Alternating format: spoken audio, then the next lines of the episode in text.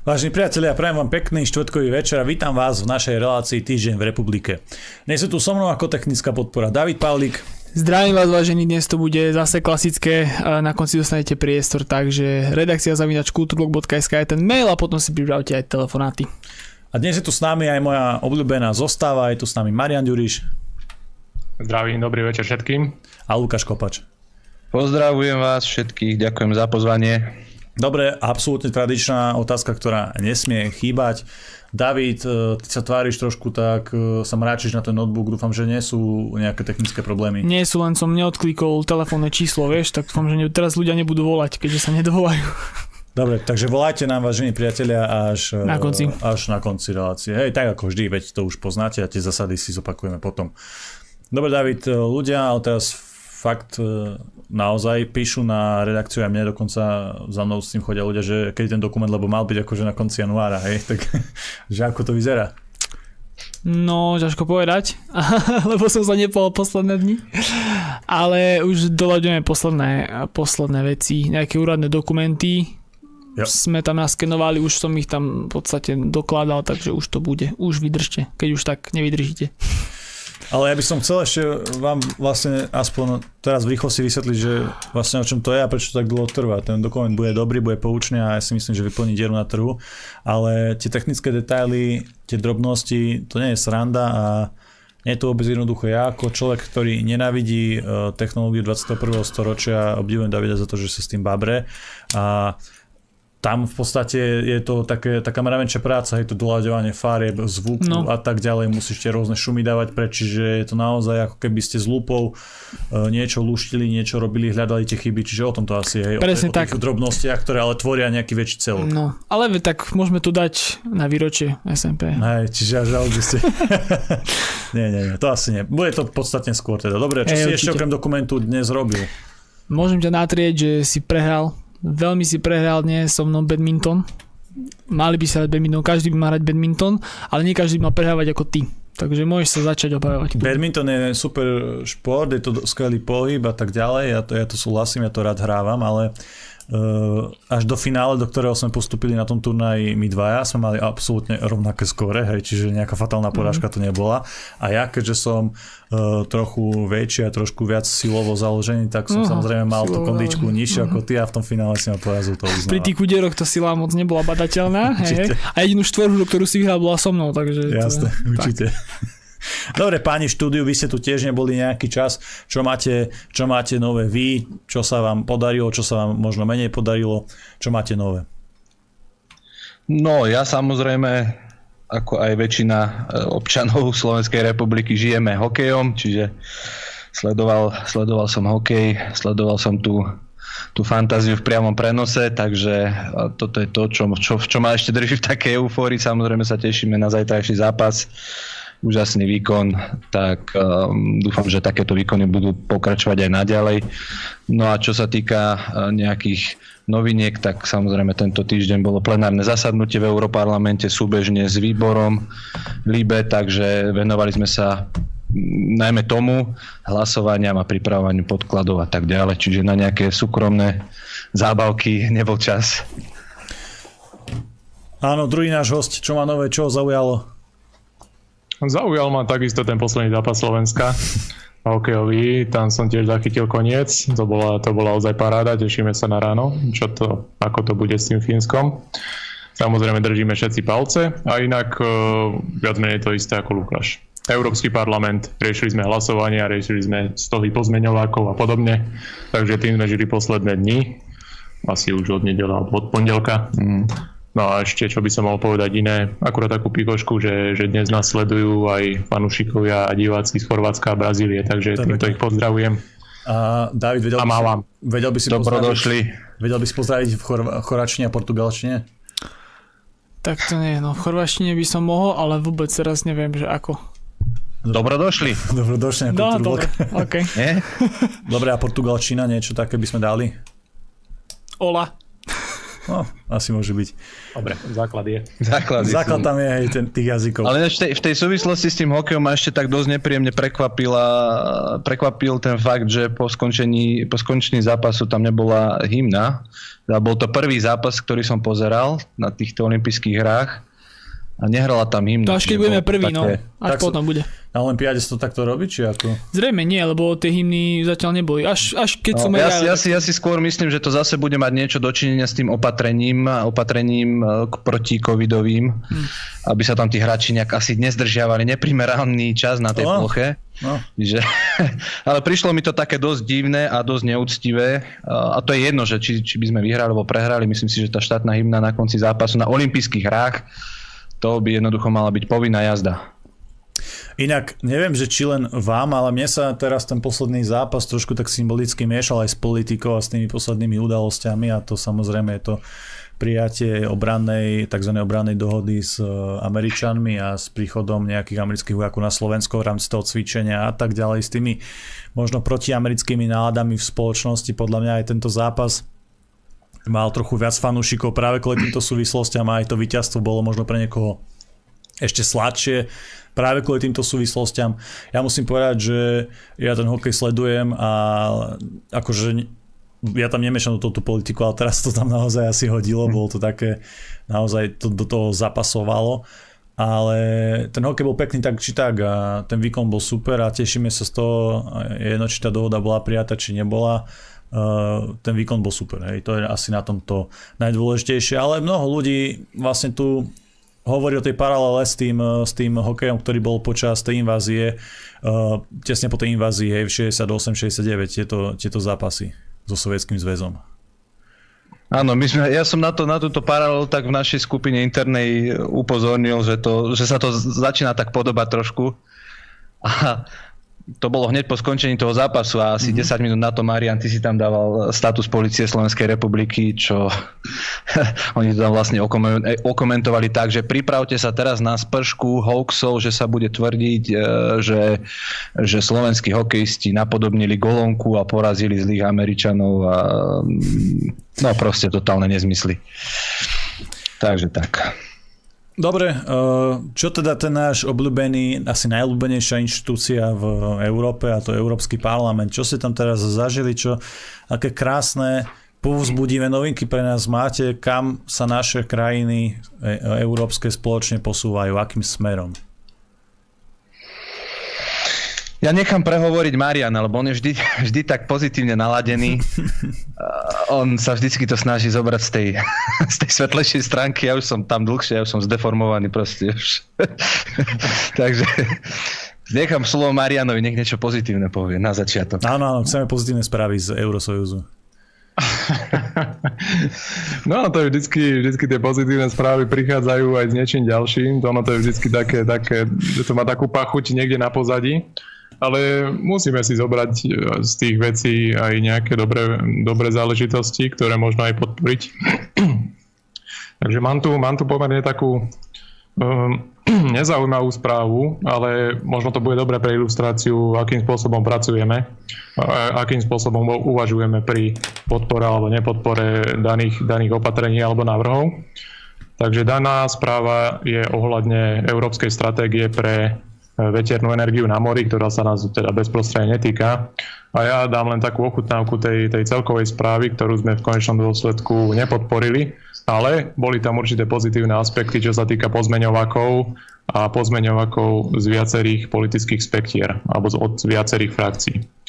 Takže keď idem k tomu celkovému dokumentu, uh, hovorím, to budú ozaj len také výňatky, správa domnieva sa, že boj proti zmene klímy využívaním energie z obnoviteľných zdrojov na mori má zásadný význam pre dosiahnutie cieľov Parížskej dohody a dodržanie záväzku EÚ dosiahnu nulovú bilancu emisí skleníkových plynov najneskôr do roku 2050. Ďalej, e, aby sa cieľ znižiť emisie o 55% do roku 2030 dosiahol nákladovo konkurencieschopným spôsobom, čo možno dosiahnuť len pomocou štátnych dotácií, E, vyzýva členské štáty a verejný súkromný sektor, aby do roku 2030 prekročili cieľ zníženia o 55% Ďalej zdôrazňuje, že bez čo najrychlejšieho vyradenia fosílnych palív a dotácií na fosílne paliva a bez výrazného zvýšenia výroby veternej energie na mori by nebolo možné dosiahnuť ciele v oblasti obnoviteľných zdrojov energie a obmedziť globálne oteplovanie na menej ako 1,5 stupňa do konca storočia. Je také trochu pozorúhodné, že majú to všetko presne vypočítané na 78 rokov dopredu.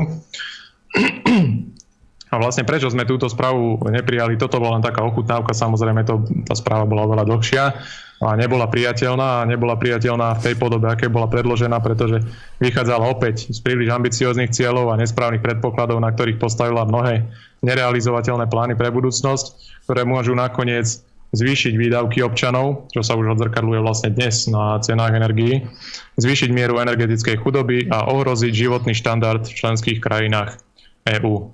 Takže toto bol taký celok, celok tej správy, ktorá bola predložená a tu sme teda odmietli, ale teda idem k tým pozmeňovakom, ktoré sú také svetlejšie body toho, toho dokumentu a ktorých, pri ktorých sme už uvažovali, že ako na to. Čo sa týka jedného pozmeňovaku, ten prišiel od frakcie Lavicovej. Sociálny dialog a sociálna ochrana áno, ale nemôžno podporiť samozrejme ani zamietnú myšlienku Áno, pojednávalo sa o sociálnej ochrane zamestnancov a tak ďalej, ktorí, ktorí majú čo dočinenia s touto výrobou alebo s veternou energiou na mori. To samozrejme to by sa dalo podporiť, ale na druhej strane tu bola myšlienka jednotného námorného priestoru, čo je ďalšia taká, taká snaha Európskej únie. No a tento, tento priestor nie je jasne definovaný a skôr má negatívny aspekt, ak si aj spomenieme na snahy Európskej únie podkopávať úlohu členských štátov E, vo vlastných vodách. Príklad Británia, Veľká Británia, ktorá keď odišla a ešte aj stále, aj po odchode z Európskej únie, e, mala problémy s Európskou úniou, či vôbec môže rybarčiť vo vlastných vodách. Takže to bol vlastne jeden aj z tých motivov, že prečo, prečo Briti odišli. E, pri tomto pozmeňovaku sme sa zdržali, pretože bol taký aj aj. Ale ďalej, ďalej sme už tieto pozmeňovaky ozaj podporili, pretože boli, boli pozitívne a pozitívne ovplyvňovali celkovú tú správu. Takže opäť je tu, opäť je tu pozmeňovák od lavice. E, naliehavo vyzýva komisiu a členské štáty, aby venovali osobitnú pozornosť požiadavkám ochrany zdravia a bezpečnosti pri práci v morskom a námornom prostredí. E, bezpečnosť pri práci v tomto špecifickom prostredí môžeme teda podporiť, súhlasili sme. Ďalej, lavica opäť zdôrazňuje úlohu vnútroštátnych a miestnych orgánov pri strategickom plánovaní vykurovania a chladenia pri podpore prevádzkovateľov diaľkového vykurovania, uľahčovaním prístupu k priamému financovaniu z verejného sektora. Racionálny návrh zdôrazní lokálnu úlohu, teda za. A ďalej sú tu pozmeňováky ID, to je identita a demokracia, frakcia vlastenecko-konzervatívneho razenia, ID zdôrazňuje riziko, že veľké turbíny na mori môžu mať významný vplyv na suchozemské ekosystémy, morské ekosystémy a krajinu.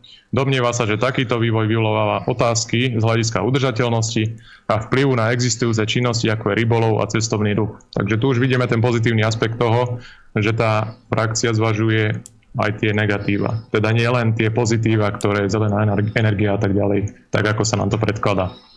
Ďalej je tu pozmeňovák, ktorý zdôrazňuje, že v posúdeniach vplyvu týkajúcich sa novej infraštruktúry veternej energie na mori sa musia zohľadniť aj negatívne dôsledky na krásu krajiny a rybárov, čo vedie k vizuálnemu znečisteniu zmenou krajiny pri pohľade z pobrežia a k poškodzovaniu prostredia a morskej fauny. Tu mimochodom podotknem, dneska som dával na Facebook jeden, jeden výrok fínskej europoslankyne a tá myslím, že veľmi racionálne uvažovala nad potrebami vlastnej krajiny. Taktiež sa dotkla tohto tohto návrhu a hovorilo teda, že veterná energia môže byť súčasťou energetického mixu, o tom, o tom nie je pochyb, ale nemôže byť hlavným zdrojom energie, pretože má svoje negatíva, je závislá od poveternostných podmienok, tie turbíny, ako bolo aj túto spomenuté, myslím, bola aj z jednou, jednou z autoriek toho pozmeňovaku, e, vedie k vizuálnemu znečisťovaniu zmenou krajiny pri pohľade z pobrežia a tak ďalej a tak ďalej, poškodzovanie prostredia morskej fauny a navyše tie turbíny sú vyrábané z nerecyklovateľného materiálu. Hmm. Takže to sú, také, to sú také aspekty, na ktoré treba poukazovať. A ešte je tu jeden krátky pozmeňovák, ktorý sme takisto e, podporili. A ide trvá na tom, aby sa emisie z výstavby a demontáže zahrnuli do uhlíkovej stopy veterných parkov. Teda aby sa aby sa tá uhlíková stopa merala komplexne, aby sa nevyberali len určité čiastkové veci, na základe ktorých budeme označovať danú energiu za zelenú. Čo teda nemusí byť v konečnom dôsledku tak. Je to podobné ako aj pri elektromobiloch, že tie emisie proste nie sú len to, čo ide z výfuku, ale to je celý ten proces. Od ťažby tých špeciálnych materiálov, ktoré potrebujete na výrobu elektrobatérií, výroba tých elektromobilov a tak ďalej a tak ďalej. Takže celý ten proces by mal byť dohľadený. Takže keď si to tak zhrnieme, v tom Európarlamente tá debata vie byť z nášho pohľadu tiež uh, niekedy racionálna, tiež vieme niečo uh, aj podporiť, nie? lebo väčšinou tí ľudia to tak vnímajú, že tí naši, uh, tie náš hlas v Európarlamente je tam iba na takú nejakú kritiku alebo iba na, na nejaký krík a na podobné veci, ale predsa len aj uh, sú tam momenty alebo sú tam podnety, s ktorými súhlasíme. Dá sa to niekedy naozaj uh, preniesť do tej racionálnej roviny. Určite, určite áno. Ja by som ešte podotkol takú jednu vec. Minule ma kontaktovala jedna dánska novinárka, že počula o republike, že to je taká euroskeptická a tak ďalej strana, ale sme trochu podebatovali a nakoniec z toho vzýšlo, že to sú normálne veci, normálne racionálne názory. Takže ten, ten pohľad možno skrze médiá je trochu iný, ale keď sa, keď sa táto táto, táto pani z Dánska dozvedela o našich skutočných názoroch, ako, ako sa na to pozeráme, že nie sme len vyslovení kritici, lebo všetko je zlé a tak ďalej, tak e, dokázali sme nájsť, e, dá sa povedať, spoločnú reč a nahliadať na, na veci síce rôznym spôsobom, ale vieme, vieme si ten názor vzájomne obohatiť sa dá povedať a vieme normálne komunikovať. Ono, toto je veľmi dôležité, tá komunikácia. Odznelo to potom niekde aj v tých dánskych médiách? Nie, nie, ešte nie. Zatiaľ sme debatovali len tak neformálne, ale mali by sme sa stretnúť a podebatovať, myslím, koncom marca. Ale ty s ňou ako nekomunikuješ v tej dančine, hej? Dúfam teda, lebo to je nie, nie, kom, komplikovaný no. jazyk, nie? Nie, po dánsky neviem ešte. Dobre, Lukáš, čo ty, čo zaujalo teba z toho nášho slávneho Europarlamentu? A tiež skúšať niečo pozitívne. Niečo bolo slávne. tam, bolo tam, bolo tam zo pár vecí, ktoré ma zaujali, pobavili, niekým miestami až skoro rozplakali. Ale ako aj Marian povedal, ako to nie je a priori tak, že my sme vždy a zásadne proti všetkému. Uh, proste fakt sa na to snažíme pozerať uh, nejak nestranne a politicky nezaujato.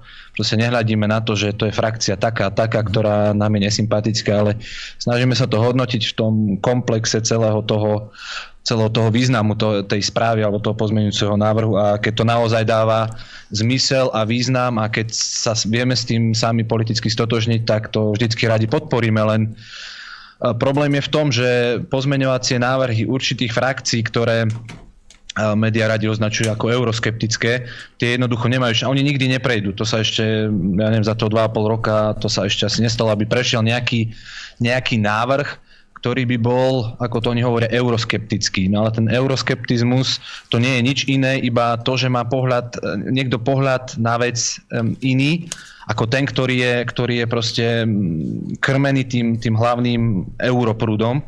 Čiže to máte ako u nás. Proste keď nesúhlasíte s vládou, ste dezolát. Hej? Tam, tam ste euroskeptik. To je tak trošku ináč vyjadrené, ale, ale v princípe to funguje rovnako. Čiže, um, ale tiež mali sme správu o vykonávaní spoločnej bezpečnostnej a obrannej politiky. Bola to vlastne výročná správa za rok 2021 Eh, aby sme neboli veľmi v eufórii, tak celkovú tú správu sme nepodporili. To, to sa nedalo podporiť, lebo boli tam veci, s ktorými sme nemohli súhlasiť, ako zvyšovanie výdavkov na, na obranu, eh, podpora nejakých smrtiacich zariadení, eh, zorganizovanie, alebo vlastne zriadenie pohotovo, Európskeho pohotovostného útvaru, čiže bol tam kopu vecí, s ktorými sme nemohli súhlasiť, ale boli tam aj veci, ktoré pre nás dávali zmysel napríklad konzervatívci dávali pozmenujúci návrh, v ktorom vyzývali komisiu, aby financovala fyzické prekážky na vonkajších hraniciach únie s cieľom zabrániť nelegálnemu vstupu migrantov, ako to požadoval už predtým 12 členských štátov, takže s týmto sme e, samozrejme súhlasili, lebo je to, je to v súlade s našim, s našim politickým myslením. My tie hranice musíme chrániť, my tam nemôžeme posielať len lode Frontexu, aby sa tam pozerali, či niekto príde alebo nepríde. Proste tam e, ten prechod hranicami musí byť e, stiažený všetkými možnými prostriedkami a navrhovalo 12 členských štátov už predtým, aby tam boli fyzické zábrany. Že toto sme samozrejme podporili. Uh, taktiež sme podporili vlastne takú výhradu alebo výčitku, že v tom pozmeňovaku najdôraz, najdôraznejšie odsudzujú, že niektoré štáty požívajú migráciu ako zbraň vyjadruje nepokoje, znepokoje nad tým, že sa EÚ stala zraniteľnou voči takýmto útokom ako následok uplatňovania uvítacej politiky mm-hmm. od roku 2015. To bola tá tzv. Willkommenspolitik uh, fonda Frau Merkel. Dobre, ale za to uh, môže Európa sama, nie? Čo sa týka tej, tohto problému. Nerozumel som ťa teraz? Že za to si tá Európa môže, ale sama, keď... Vlastne no ja by som tá... nepovedal, že Európa sama, za to by som konkrétne si dovolil obviniť práve pani Merkelovú, ktorá, ktorá, to, ktorá toto spustila a konec koncom dopláca na to celá Európa a bude na to doplácať. Ehm, to už jednoducho, tu sú také škody, ktoré, ktoré sa nedajú, nedajú zvrátiť podľa mňa a niektoré štáty na to veľmi kruto doplatia a preto je našou povinnosťou ako vlastencov proste si ten náš štát chrániť a veľmi, veľmi dobre zvážovať, koho na svoje územie príjmeme a koho nepríjmeme. A určite musíme trvať na tom, aby tá azylová politika bola vždycky pevne v našich rukách. Nemôžeme si nechať zasahovať proste do našej azylovej politiky zvonku nejaké kvóty alebo niečo podobné. To vôbec neprichádza do úvahy. Čiže v tomto musíme byť v tomto musíme byť proste tvrdí. To nemôžeme, nemôžeme z tejto pozície nikdy a za žiadnych okolností ustúpiť, lebo môžeme dopadnúť ako niektoré tie tzv. vyspelé západné demokracie, kde sa proste dejú veci, ktoré by sme na Slovensku určite nechceli. A ďalej sme podporili jeden pozveňovací návrh tiež zo zoskupenia ID. Pripomína, že zmluvy poskytujú možnosť zlepšiť postupy príjmania rozhodnutí. Zdôrazňuje však, že v záujme zachovania zvrchovanosti členských štátov musí jednomyselnosť dostať kritériom e, rozhodovania v Rade. Pokiaľ ide o zahraničnú a bezpečnostnú politiku, domnieva sa, že národné záujmy členských štátov sú vzhľadom na geopolitickú realitu značne odlišné a že tieto záujmy možno chrániť len prostredníctvom jednomyselnosti, lebo pri, každej forme hlasovania väčšinou hrozí, že dôležité národné záujmy budú ignorované a podkopávané. E, vlastne tento pozmeňujúci návrh e, z dielne ID Eh, reflektoval jeden z bodov tejto správy, ktorý naháňa normálne až strach. Tam v, tom, v tej správe sa vlastne hovorí, že teraz je status quo také, že o zahraničnej a bezpečnostnej politike sa v rámci rady E, musí hlasovať e, jednom, jednomyselne. Čiže všetky štáty sa musia dohodnúť na tom, aká bude, aká bude zahraničná politika a obranná politika. Lenže samozrejme sa to niektorým súdruhom nepáči a chcú, aby sa hlasovanie v rade um, aby nemuselo byť jednomyselne, alebo, ale iba napríklad kvalifiko- mm-hmm. kvalifikovanou väčšinou. A keď sa toto stane, tak e, jednoducho, keď sa veľké štáty, Nemecko, Francúzsko na niečom dohodnú, tak e, všetky ostatné štáty, Maďarsko, Polsko, Slovensko, Česko, všetky budú jednoducho vyšachované a nebudú môcť rozhodovať o, o, o zahraničnej politike a o obrannej politike ako zvrchovaný štát. Čiže toto bolo veľmi, e, veľmi nebezpečné a to, tento, sa, tento pozmeňovací návrh sme samozrejme uvítali. Lebo toto sa pravidelne museli... objavuje takýto nápad vlastne oslabiť hlas takých krajín ako je Slovensko, ako je Polsko, Maďarsko a tých proste tých menších a naopak výrazne zosilniť hlas Nemecka a Francúzska. Áno, Toto áno. Je, oni to tam viac menej vie, že to je pri, pri každej možnej príležitosti to kritizujú, že to jednomyselné hlasovanie v rade, že to nie je taký super nápad, lebo niektoré štáty sa stávajú na hlavu, Maďarsko, Polsko napríklad a niektoré veci im neprechádzajú tak, ako by si to oni prijali. Čiže oni to potrebujú silou mocou zmeniť tak, aby aby štáty stratili vlastne nejakú svoju autonómiu v rozhodovaní. No a potom som ešte čítal ďalej tú správu a bol tam jeden taký zaujímavý pozmenujúci návrh a ten znie vyjadruje polutovanie nad tým, že hoci komisia financuje kruhové semináre na integráciu migrantov s osamelým príchodom, nefinancuje fyzické prekážky na hraniciach, keďže fyzické prekážky, ako sú ploty, nepovažuje za najúčinnejší nástroj na zlepšenie hrani- e, riadenia hraníc. Vyzýva komisiu, aby urychlene prehodnotila svoj postoj k financovaniu prekážok na hraniciach a financovaniu predstavení klaunov. No, toto, toto mi nejak čo? vrtalo v hlave, že aké predstavenie klaunov, čo to komisia zase financuje. No tak som sa v tom začal vrtať dobre, správne, správne tento pozmeňujúci návrh kritizoval to, že proste fyzické zábrany na hraniciach nie, ale podporovanie nejakých, nejaké predstavenie klaunov z európskych peňazí to áno. No tak som hľadal a pátral a dopatral som sa k tomu, že švedská nejaká mimovládka dostala z rozpočtu Európskej únie, čiže aj z našich peňazí, dostala 6 miliónov eur na to, aby urobila nejaké predstavenie klaunov pre migrantov. Tu tam prišli nejakí klauni, zasaško, zašaškovali, skásli 6 miliónov a vec je vybavená. Čiže toto si, na, na týmto som celkom, sa tak pozastavil. Čiže, toto je krásny marxistický uh, moment, takže áno. vlastne oni pri tých migrantov, ktorí pravdepodobne zažili Vieme, že to v tej Afrike nie je ťažké, tak oni chceli asi potešiť tým, že im spravili predstavenie klaunov, hej, že doslova, doslova nejaký, nejaký chlap tam prišiel, hej, s make-upom, s nejakou párochňou, so smiešným nosom a robil tam nejaké akože Áno, áno, presne, ja som, si, ja som si pozeral aj stránku tej, tej konkrétnej mimovládky švedskej, presne takto to tam vypadalo. Čiže bolo to také, no. A toto ale, je jeden... ale ešte to bolo, ešte to bolo, ešte to bolo o niečo progresívnejšie, nebolo to dosť progresívne, tak ešte to vylepšili potom, to ešte prečítam a potom by som toto ukončil. Vyzýva Európsku úniu a NATO, aby sa zaviazali k začleneniu práva vojenského personálu do svojich spoločných dohôd. Zdôrazňuje potrebu zdôrazniť sociálny a ľudský rozmer ozbrojených síl a potrebu zaradiť túto tému do programu nadchádzajúcich diskusí medzi EU a NATO pri rozširovaní alebo revízii dohodnutých opatrení.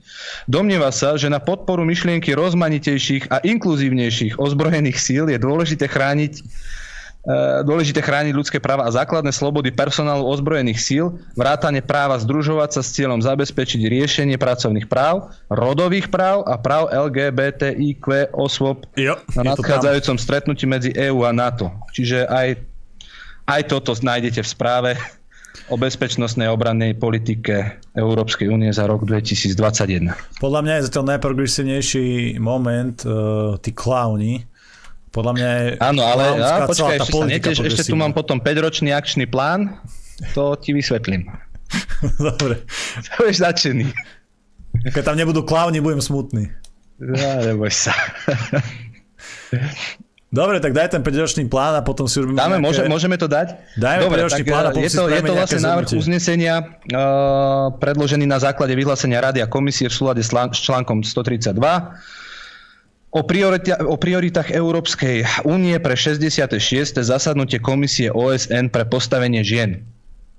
Čiže tam v tejto správe sa riešilo nejaké postavenie žien. Ja keď som si najprv to prečítal, hovorím, že dobre, tak tam budú riešiť zrejme, e, že čo ženy trápi, čo ženy netrápi. No oni to tam aj riešia, ale e, spôsobom im prirodzeným, a no, môžem, môžem vypichnúť také, také, také nejaké, ale aby sme to najprv dali na, na správnu mieru. Samozrejme, my si ženy e, vysoko vážime a majú, majú v našich životoch nenahraditeľné miesto.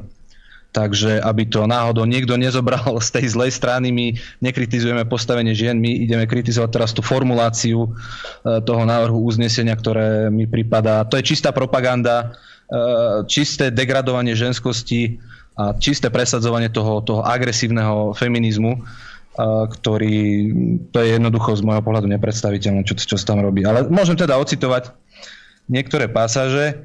Uh, opätovne, zdôraz, um, opätovne zdôrazniť, teda oni si dávajú za cieľ opätovne zdôrazniť svoj cieľ podporovať a rozvíjať Obnovený 5-ročný akčný plán pre rodovú rovnosť dohodnutý na COP25, to je také zoskupenie podstatné, s cieľom podporiť rodovú rovnosť v procese UNFCC a ísť príkladom, ísť príkladom tým, že sa zaviaže dosiahnuť rodovo vyvážené zastúpenie v delegáciách UNFCCC.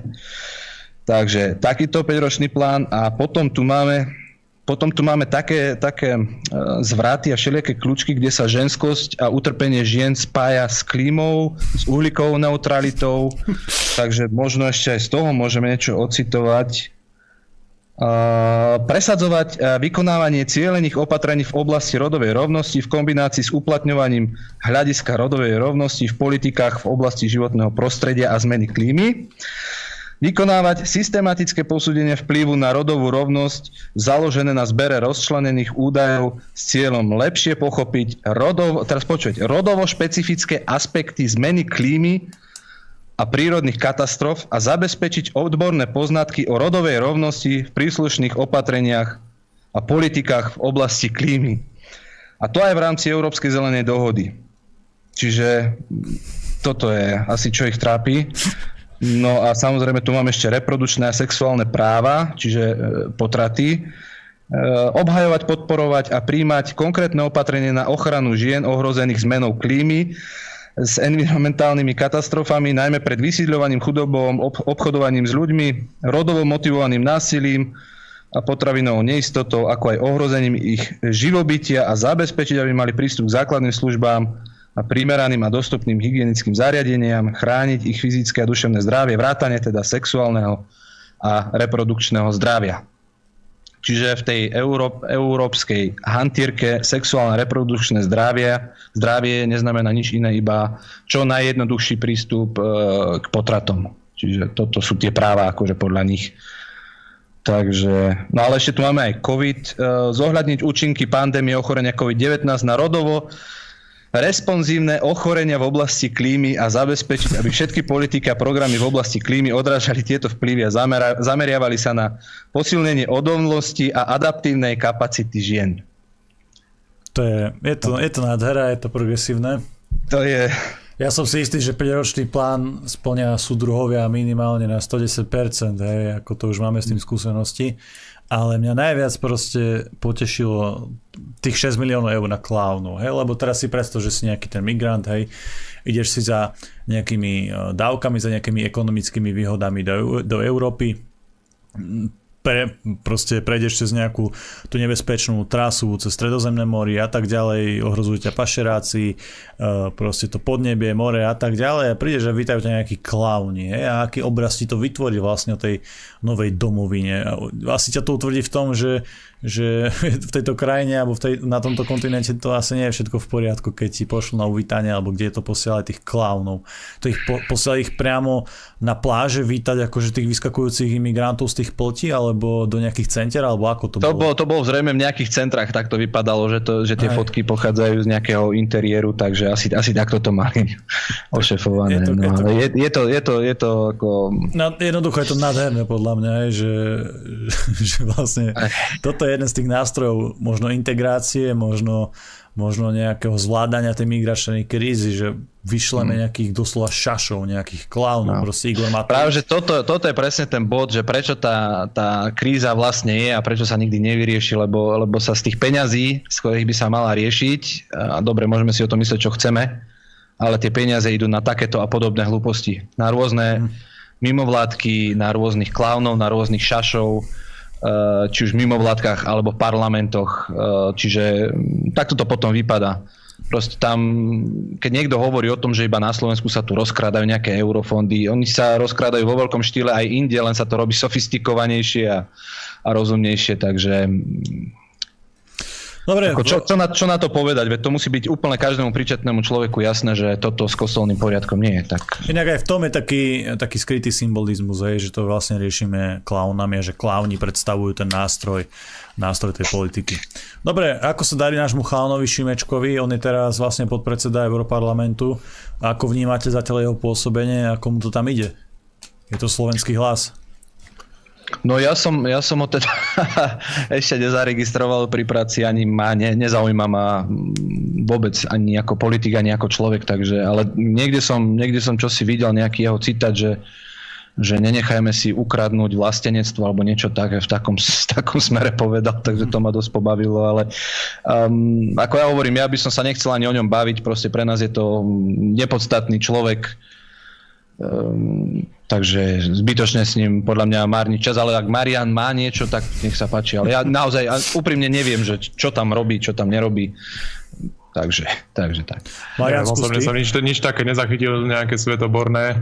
A možno by som ťa ešte trochu, Janko, popravil s tým, že to nie je slovenský hlas. Nie. Ale je to hlas náhodou, náhodou pochádzajúci zo Slovenska. To máš asi pravdu, to, je, to si vypichol veľmi správne. Hlas človeka so slovenským občianstvom. Hlas znejúci slovenský alebo niečo také. OK, e, dajme si teraz vlastne aj tú situáciu na Ukrajine, ne? lebo to bola asi takáto najväčšia téma posledných dní, aspoň pre niektoré médiá, ktoré nám už vlastne povedali, že včera v stredu mala byť vojna, alebo že boli také plány, alebo niečo také, o niečom takom sa uvažovalo, že vlastne Rusi to spustia v stredu. Ako tú situáciu, ako tú situáciu vnímate vy z toho vášho pohľadu z, vlastne z Európarlamentu, hej, z toho Bruselu? To by som dal asi slovo Marianovi, na, tie, na tieto veci špecialista. Nech sa páči. No tak tá situácia je celku znepokojivá, hlavne čo sa týka atmosféry. E, ale to by som skôr vypichol tú atmosféru mediálnu, aká sa, aká sa tá atmosféra tvorí. Keď príde na nejakú realitu, tak viac menej tá situácia je nezmenená, ako aj predtým bola. Iba s tým dôvodom, iba s tým, s tou zmenou, Inak ešte podotknem, že prezident Ukrajiny Zelenský povedal, že, že čo tu bláznite, to, to napätie nie je iné, ako bolo aj po minulé roky. Takže čo, čo teraz vlastne, aké šialenstvo sa vytvára. A tá zmena nastala skôr v tom teda mediálnom diskurze. A ten mediálny diskurs napomáha tomu, aby sa ospravedlňovali určité kroky, možno na rozmiestňovanie infraštruktúry alebo nasadzovanie jednotiek, či už Severoatlantickej aliancie alebo, alebo jednotlivých krajín E, na, na miesta, na ktorých predtým neboli. Lebo inak e, v atmosfére strachu je potom ľahšie získať pre takéto, pre takéto opatrenia súhlas. A to sa týka napríklad aj, aj na Slovensku názor, tej dohody, ktorú sme, nedávno, ktorú sme nedávno schválili, respektíve vládna koalícia tú dohodu schválila. Takže tým pádom, že takáto, takáto atmosféra bola vytvorená, oni mali ďalší argument, prečo táto dohoda musí byť schválená. Dobre, čiže ale... No, ako to, napätie, to napätie, alebo tá situácia na Ukrajine, ako Marian hovorí, ako ona nie je rúžová, proste to vieme, je to dlhodobo tak, ale to, čo robia z toho média, to je, to, je, to je niečo neskutočné. Tak e, ste videli asi určite všetci tú titulku jedného nemenovaného denníka e, veľkým červeným, krvavým vojna a potom ak som išiel cestou tu, tak som počul istého poslanca za SAS z Ružomberka, ktorý dáva trestné oznámenie na poslancov, ktorí si dovolili e, zverejniť e, zoznam, zoznam vlastne tých poslancov, ktorí hlasovali za mm-hmm. túto okupačnú zmluvu. Že to je poplašná správa. No a keď toto je poplašná správa, tak čo je potom to, čo robil ten istý nemenovaný denník, keď vycapí na svoju titulku veľkým červeným krvavým vojna. To, to je úplne v poriadku. Ja Čiže to, to, toto mňa záraža strašne, že e, tá, to napätie tam je, ale to napätie je neprimerane živené, živené médiami na určite niekoho, niekoho prianie alebo pokyn a neprispieva to ničomu, iba vstupňovaniu toho napätia. Veď e, ako sám ukrajinská strana to tvrdí, ruská strana to tvrdí, že sa tam ne, nebude, nezautočí sa e, jednoducho, že tie e, problémy sa budú riešiť nejakou diplomatickou cestou ale proste tie médiá západné, eh, si, oni si idú všetci svoje. Všetci to svoje, lebo to oni tam z môjho pohľadu jednoznačne chcú ten konflikt vyvolať akýmkoľvek spôsobom a možno, že čakajú iba na to, keby nie, kedy niekomu ľudovo povedané pras, praskne cievka v hlave a niečo proste spraví a to, ten konflikt sa spustí, ale tiež som sa tak pobavil na tom vyjadrení Bidena, ktorý povedal, že ešte stále je možné, že Rusko zautočí na Ukrajinu. Ja som si tak povedal, no tak ešte stále je možné, že ja niekedy vyhrám v lote alebo v jackpote, takže no, nádej stále žije. To ti držíme takže, palce. Akože, vidíme. Dobre, skúsme sa nejak ešte obzrieť na udalosti aj u nás doma na Slovensku. Hej, veľmi dôležitá udalosť prijatie tej zmluvy, jej schválenie, OK. Boli proti tomu samozrejme protesty, veď však sme sa na nich stretli a videli sme sa. A ten posledný, ktorý bol, on asi svojím spôsobom ten účel nesplnil, keďže poslanci tú zmluvu prijali a prijali ju akože dosť rýchlo aj za jeden deň. Ale ide tam o to, že veľa ľudí vyčítalo, že opozícia je nejednotná, že sa nevie spojiť, že nedokážu spolupracovať a že sa nikam nepohnú. Ale ako som ten posledný protest sledoval, tak na tom pódiu vystúpilo aj SNS, aj Smer, aj Republika, aj nejakí menej relevantní ľudia, ale svojím spôsobom dá sa asi povedať, že tá požiadavka že sa jej vyhovelo, hej, že tá opozícia sa na tom jednom pódiu stretla, že si tak symbolicky možno podali ruky a ťahali spoločne, čo má asi oveľa väčší význam a efekt, ako keď je to roztrieštené. To, to asi mi dá každý uh, za pravdu. A zároveň ešte jeden moment, taký tiež možno zaujímavý alebo dôležitý, že predseda Smeru Robert Fico ostrelaný harcovník v politike vlastne povedal, že si vie predstaviť spoluprácu s republikou. Ako to vnímate? Aj ten protest a aj e, tvrdenia Roberta Fica. Čo sa, čo sa týka tých protestov, respektíve toho, toho spájania, po ktorom všetci tak volajú, a všetci po ňom kričia. Tu treba na rovinu povedať, bez toho, aby sme nejak preháňali, že boli sme to my, respektíve bolo, bolo to hnutie republika, ktoré pri každom proteste oslovovalo všetky, všetky, všetky um, opozičné subjekty a nielen politické strany. Uh, čiže my sme v tomto smere vždy vyvíjali maximálnu súčinnosť a robili sme vždy všetko preto, aby k tomu spájaní došlo. Len uh, viete, vy môžete robiť akékoľvek aktivity a ukázať dobrú vôľu, len v konečnom dôsledku vy tam tých ľudí za uši nedotiahnete, keď to poviem tak ľudovo.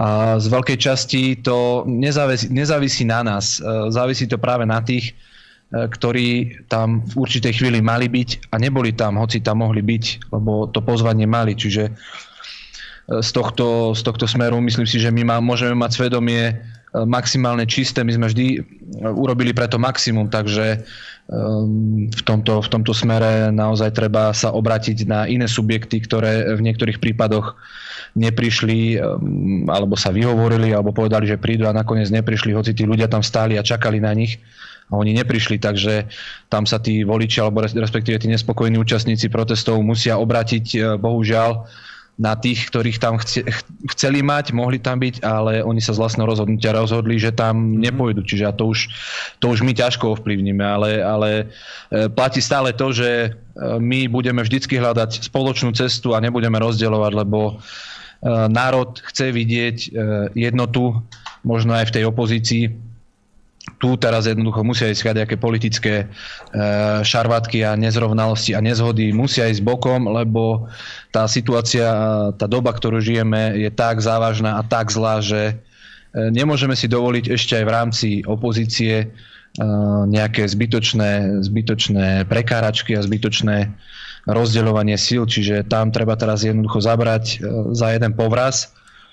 Hovorím, čo sa týka nás, my sme, my sme vždy a každému tú možnosť dali, aj sme proaktívne nejak tých ľudí oslovovali a prišli, neprišli, proste to už sa musia zodpovedať oni. Takže, takže toľko asi k tomu. Marian, skúsaj ty dať nejaký komentár možno aj k, k tomu Ficovému tvrdeniu, že republika je naozaj relevantný subjekt, s ktorým sa dá spolupracovať.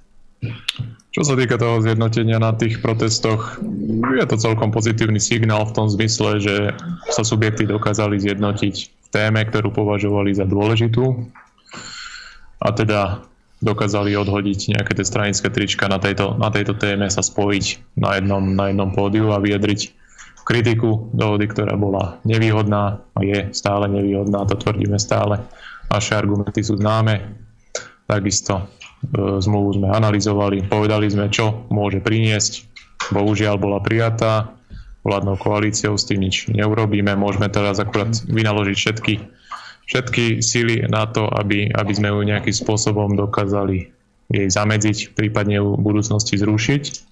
A čo sa týka tej zmienky na tlačovej konferencii ohľadne potenciálnej koaličnej spolupráce, tak e, túto, túto zmienku samozrejme evidujeme, nejakú, nejakú koaličnú spoluprácu, to zatiaľ o tom sa nedá hovoriť, myslím, že to je veľmi predčasné a uvidíme, čo bude v najbližších voľbách. Či už sú to voľby komunálne, či už sú to voľby, ktoré budú v roku 2024, pokiaľ sa ich neudeje.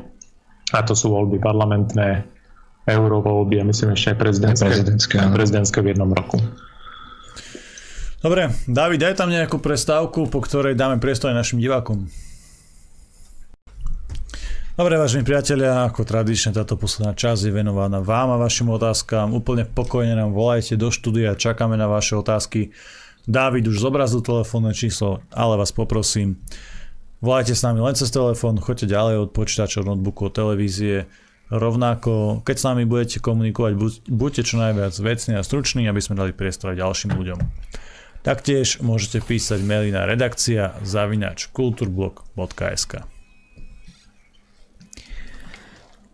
Pekný deň práve prvému volajúcemu, nech sa vám páči. Pekný večer. Dobrý večer, zdravím Kultúrblok aj pánov poslancov Miriam Vrinovskej soboty. Ja by som sa vás chcela opýtať, že či e, tú zmluvu, ktorú naša vládna chunta teda e, schválila, aj parlament teda, že či to potreboval riešiť aj Europarlament a či sa to nejako aj Europarlamentu a Európskej únie týka a Európskej únie ako celku asi áno. A druhá taká vec, krátko, chcem si tu vyliať svoj hnev. Včera som vypl, vyplňala jeden feministický nemožný dotazník, keby som bola vedela, že to o tom bude. Tak to a bolo tam, že začiarknite pohlavie žena, muž a iné. To tam bolo treba napísať. No tak to bolo hrôza, dev. Takže napriek tomu, že tu nemáme ešte tieto zákony, dúfam, že ani čo skoro ani nebudú, ale, ale už sa to tu proste ako osy to tu dávajú jednoducho, jednoducho tak nenápadne, jak kedy. A pritom to robila žiačka z gymnázia vôbec tu takéto zákony zatiaľ, chvála Bohu, nemáme. Pozdravujem všetkých, budem vás počúvať ďalej. Ďakujeme. Ďakujem pekne, majte sa. Ďakujeme. Ono je zaujímavé, že práve slovenská žiačka gymnázia je natoľko progresívna, hej, že ten, ten progres vyjadrila vo svojom dotazníku, ale tak čo už. Ďakujem pekne za otázku. Čo sa týka tej dohody, tak myslím, že Európska únia nemala pod nejakú potrebu túto dohodu riešiť, pretože táto dohoda o obranej spolupráci so Spojenými štátmi je bilaterálna záležitosť, teda záležitosť medzi Slovenskou republikou a Spojenými štátmi, čiže Európska únia s tým nemá prakticky nič spoločné. Je to výhrade naša záležitosť, naša Ani štátna záležitosť, a ktorá nesúvisí so Severoatlantickou alianciou. Tak um, áno, presne tak ako Marian povedal, tam ani Severoatlantická aliancia, ani Európska únia uh, vlastne nemajú, nemajú s nami čo riešiť, lebo ide o dvojštátnu zmluvu, bilaterálnu zmluvu, takže uh, tam Európsky parlament uh, nemá tú právomoc nejakú. Takže tak. No čo sa týka tých dotazníkov, to je to všade, postupne salamovou metodou sa to pretlača, tieto, tieto nové rody všelijaké, takže mm, poviem to tak, no buď si na to zvykneme, alebo to zastavíme. My sme za to možnosť B. Dobrý večer prajeme ďalšiemu volajúcemu. Pekný Počúvame. Dobrý večer do štúdia Rado Bytče. Chcel by som také dve veci sa opýtať. Jedna vec je, dnes som zachytil, že o 14. alebo o 16. deň mal byť útok Ruska na Ukrajinu. Nič, čakám už od včera. Konzervy nachystané a nič, nič, nič. Ja neviem teraz, čo mám robiť. A ako, aká je pravdivá tá informácia, ak máte nejaké lepšie informácie, lebo toto je mhm. čakanie má ako si zožiera ako na Margo Srandy berem. No a druhá vec je tá, dnes sa zachytil správu, že vraj Európsky parlament schválil, alebo je tam návrh na jednodnové diálničné e, poplatky alebo e, známky. Ja si myslím, že je to celkom racionálne aj rozumný návrh, prečo to nie je v rámci národných štátov dané, že prečo má človek kupovať, e, keď nevyužívam príklad tú diálnicu každý deň ale najlacnejšia alebo najmenšie je, je neviem, či 10 alebo 14 dňová, potom je mesačná, potom ročná.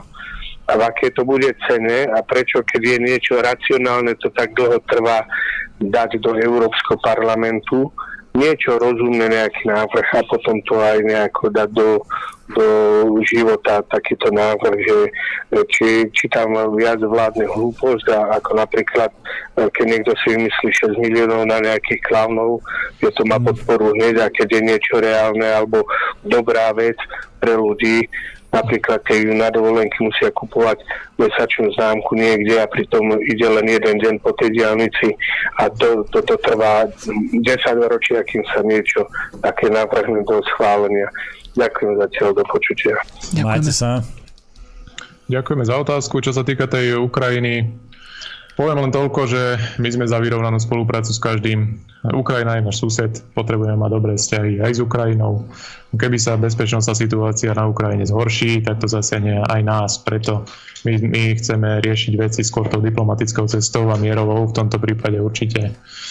A čo sa týka tej situácie, je to tak, ako sme hovorili, napätie je približne stále rovnaké, konštantné už roky.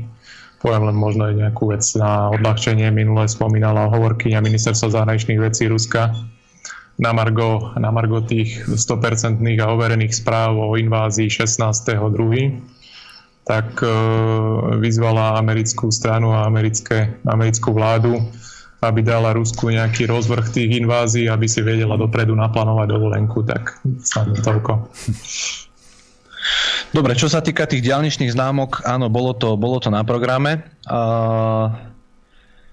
Čo sa týka týchto celoeurópskych riešení, my sme a priori nie úplne s tým stotožnení v určitých prípadoch, lebo e, keď sa veci riešia na európskej, e, celoeurópskej úrovni, tak automaticky ten suverénny štát potom stráca to svoje právo, aby si, aby si um, svoje vlastné veci spravoval čo najautonómnejšie.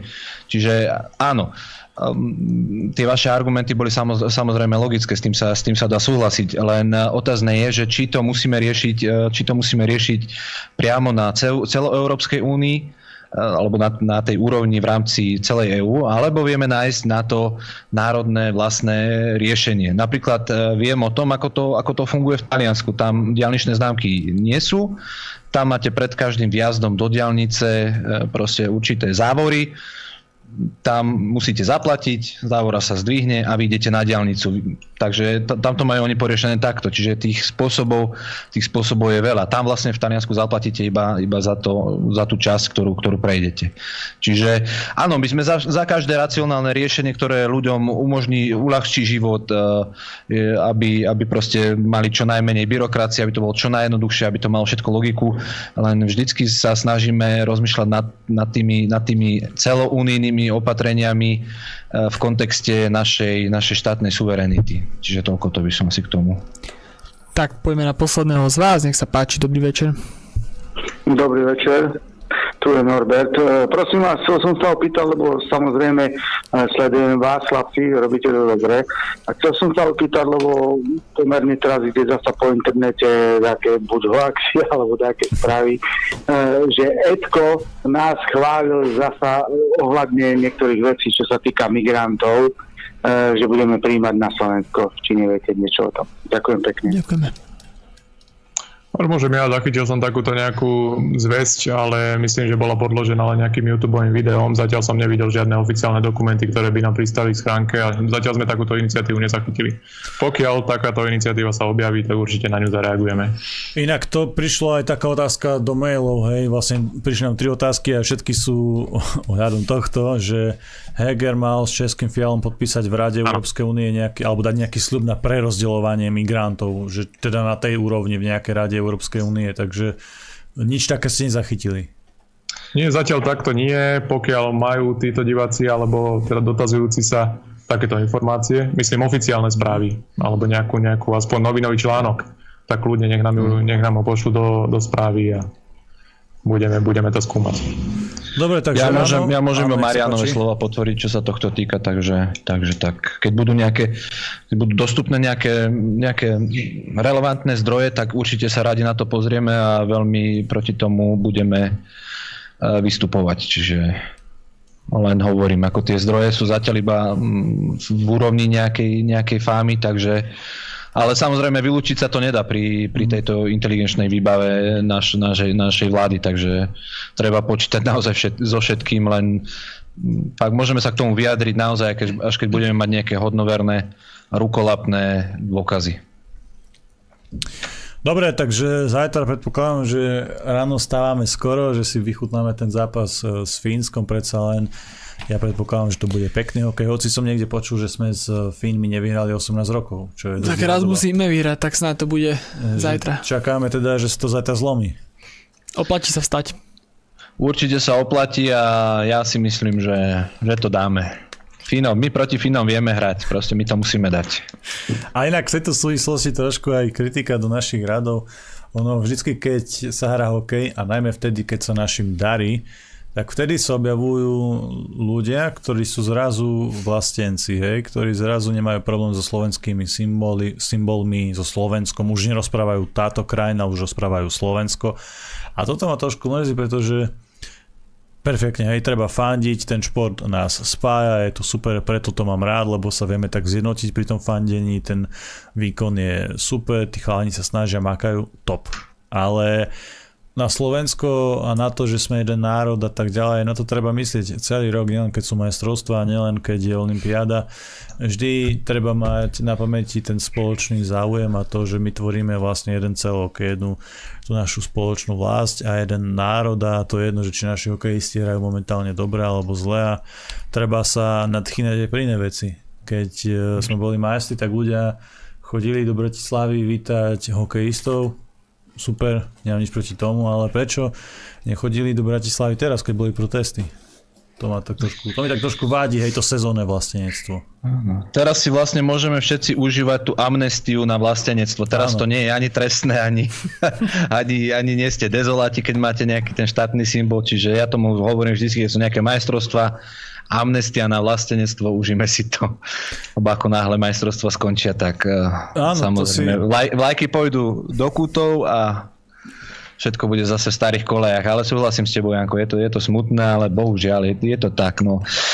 My musíme jednoducho robiť všetko preto, aby, aby sme to povedomie v tých ľuďoch, eh, a to hlavne to národné povedomie a tú hrdosť a tú lásku k tej, k tej svojej vlasti nejak povzbudzovali a pestovali. Je pred nami strašne veľa úloh, ktorých sa veľmi radi zhostíme, ale bude to boj na dlhé trate, ale prehráme až vtedy, keď sa vzdáme. Inak to si dobre povedal, vlastne teraz e, počas týchto dní sa stáva z pravicového extrémizmu mainstream, nie? keď si tak zoberieš. Áno, teraz vlastne, teraz si úplne, fakt, že máš amnestiu, si, si chránený. Môžeme si to užívať. Len pozor, len pozor na tie tradičné pozdravia pravú ruku. Dobre, vážení priatelia, náš čas sme už e, dnes naplnili. Ja vám veľmi pekne ďakujem za vašu pozornosť a za vašu podporu. Bol tu so mnou David Pavlik, Majte sa pekne. Bol tu s nami aj Marian Ďuriš Ďakujem pekne, želám ešte pekný večer všetkým. a taktiež aj Lukáš Kopač. Ďakujem všetkým za sledovanie, pozdravujem moju milovanú manželku a môjho svokra, ktorí určite pozerajú a keď nepozerajú, tak to s nimi vybavím. Tak z archívu. Majte sa pekne, ďakujem za pozvanie chlapci. Vážení priatelia, cvičte, športujte, makajte na sebe, vzdelávajte sa, študujte, vždy sa posúvajte ďalej, snažte sa myslieť samostatne, snažte sa myslieť kriticky, vždy si overujte zdroje, vždy si overujte mainstream, ale určite aj alternatívu a určite aj kultúrblok, keďže si nemyslíme, že máme patent na rozum a patent na pravdu. Vážení priatelia, prajem vám dobrú noc.